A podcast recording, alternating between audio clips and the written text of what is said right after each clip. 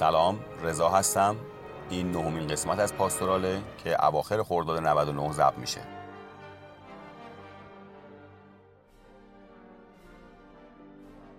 دوروتی خودش رو به سرعت به دفتر روزنامه رسونده بود.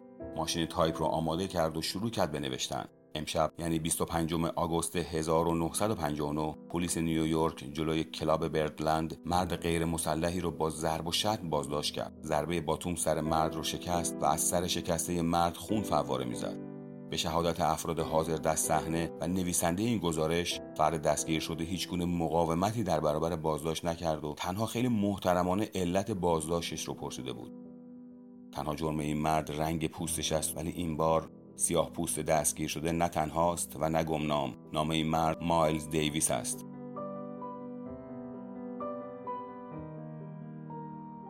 مایلز 26 می 1926 تو روستای اطراف شهر سن لوئیس به دنیا آمد. اون زمان موسیقی نقش مهمی تو زندگی خانواده های سیاه پوست آمریکا داشت. همه جا از کلیسا و خونه تا مدرسه و زمین های بازی آواز و موسیقی شنیده می‌شد. علاوه بر اینها مادر مایلز نوازنده و معلم ویولون بود. مایلز از کودک عاشق موسیقی شد و تو گروه کور کلیسای محل شروع به خوندن کرد. نه سالش بود که دوست پدرش ترومپت قدیمی خودش رو بهش داد. مایلز خیلی زود فهمید ترومپت تنها سازیه که واسهش جذابه. پس با همون ترومپت درب و داغون نوازندگی رو شروع می‌کنه.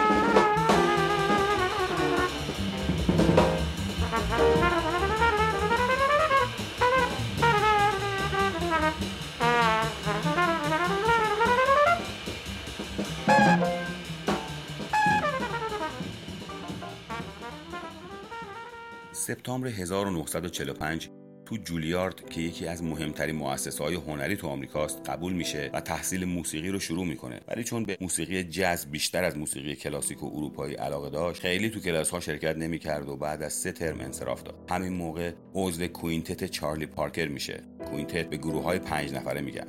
حضور تو اجراها و ضبط های این گروه هم باعث آشناییش با موزیسین های دیگه میشه. هم قدرت بداهه نوازیش رو افزایش میده. چند وقت بعد کم کم شروع می‌کنه به آهنگسازی و با دوستاش یک گروه تشکیل میده. تو این گروه دستش باز بود و هرچی به ذهنش می‌رسید رو انجام می‌داد. از ساز توبا و فرنچ هورن استفاده می‌کرد. از خواننده به عنوان ساز استفاده می‌کرد و مدها و ملودی های محلی رو تو کاراش استفاده می‌کرد و خلاصه هیچ محدودیتی برای خلاقیت قائل نمی‌شد.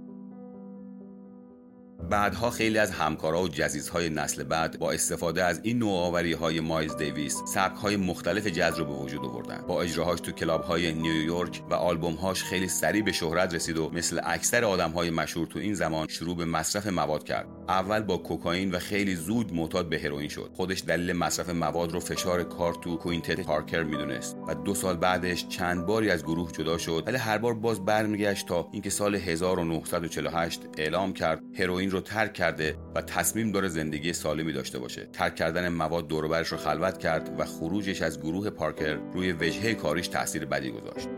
با اینکه دچار افسردگی شده بود ولی دست از کار نکشید و ظرف سه سال پنج آلبوم منتشر کرد که هر کدوم از قبلی موفق تر شد. همین زمان بود که روی ترومپتش سوردین وصل کرد و صدای خاصی که از سازش در میومد امضای کارش شد. سوردین یک قطعه فلزی چوبی یا کاوچویی که جلوی ترومپت وصل میشه. و جنس صدای ساز رو تغییر میده.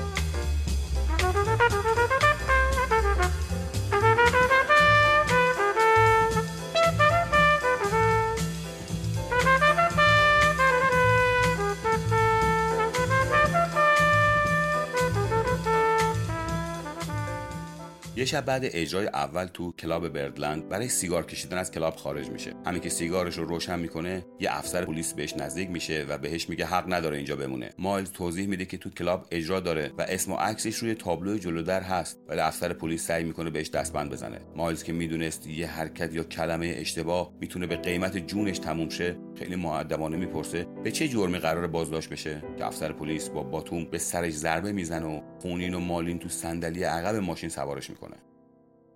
دروتی کلیگلن اون شب تو بردلند بود و اتفاقی برای سیگار کشیدن بیرون اومده بود که این صحنه رو می‌بینه و بلافاصله به دفتر روزنامه میره و گزارش رو می‌نویسه. دروتی روزنامه نگار مشهوری بود و گزارشهاش از پرونده های بزرگ اعتبار زیادی براش آورده بود. صبح روز بعد خبر دستگیری مایلز تو روزنامه منتشر میشه. پلیس دلیل بازداشت و فروش مواد مخدر و درگیری با مأمور پلیس اعلام می‌کنه. ولی گزارش و پیگیری دروتی ورق رو برمیگردونه و خیلی زود شهردار نیویورک و رئیس پلیس مجبور به عذرخواهی میشن و پلیس هایی که تو صحنه حضور داشتن برای چند ماه تعلیق میشن این اولین یا آخرین باری نبود که مایلز دیویس مورد توهین یا خشونت قرار می‌گیره. دهم اکتبر سال 1969 تو بروکلین چند مرد سفید پوست جلوی ماشین مایلز رو می‌گیرن و پنج گلوله بهش شلیک می‌کنن. مایلز تو این حادثه زخمی میشه. یکی از تهیه کننده های مایلز سالها بعد توی مصاحبه میگه این دستور تیراندازی رو صاحب یکی از کلاب های نیویورک داده. چون فکر می‌کرده مایلز به عنوان یک سیاه پوست داره پول زیادی در میاره. پلیس خیلی سریع این پرونده رو بست و هیچ متهمی رو بازداشت یا بازجویی نکرد.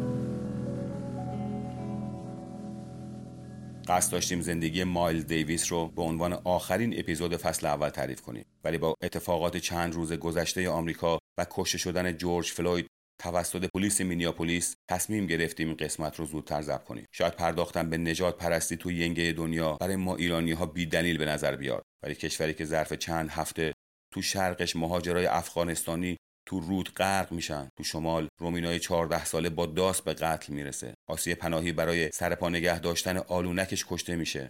تو غرب و جنوب پولبرها و مردم تشنه با گلوله کشته میشن. مثل آمریکا درگیر ایده های احمقانه و تفکرات پوسیده است. امیدواریم روزی برسه که هیچ کسی به خاطر نژاد جنسیت گرایش ملیت قومیت و مسائلی از این دست مورد تبعیض خشونت و ستم قرار نگیره.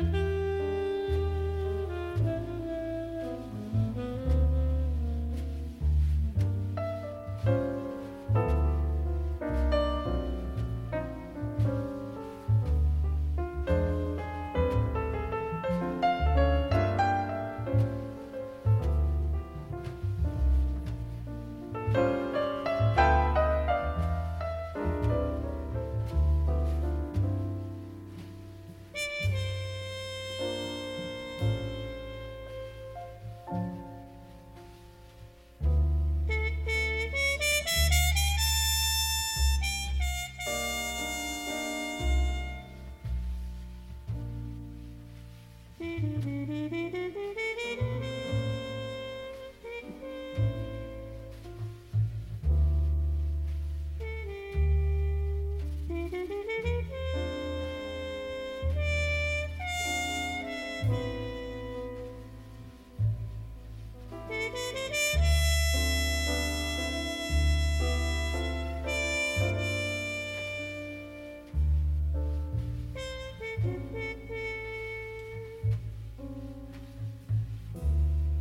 Mm-hmm.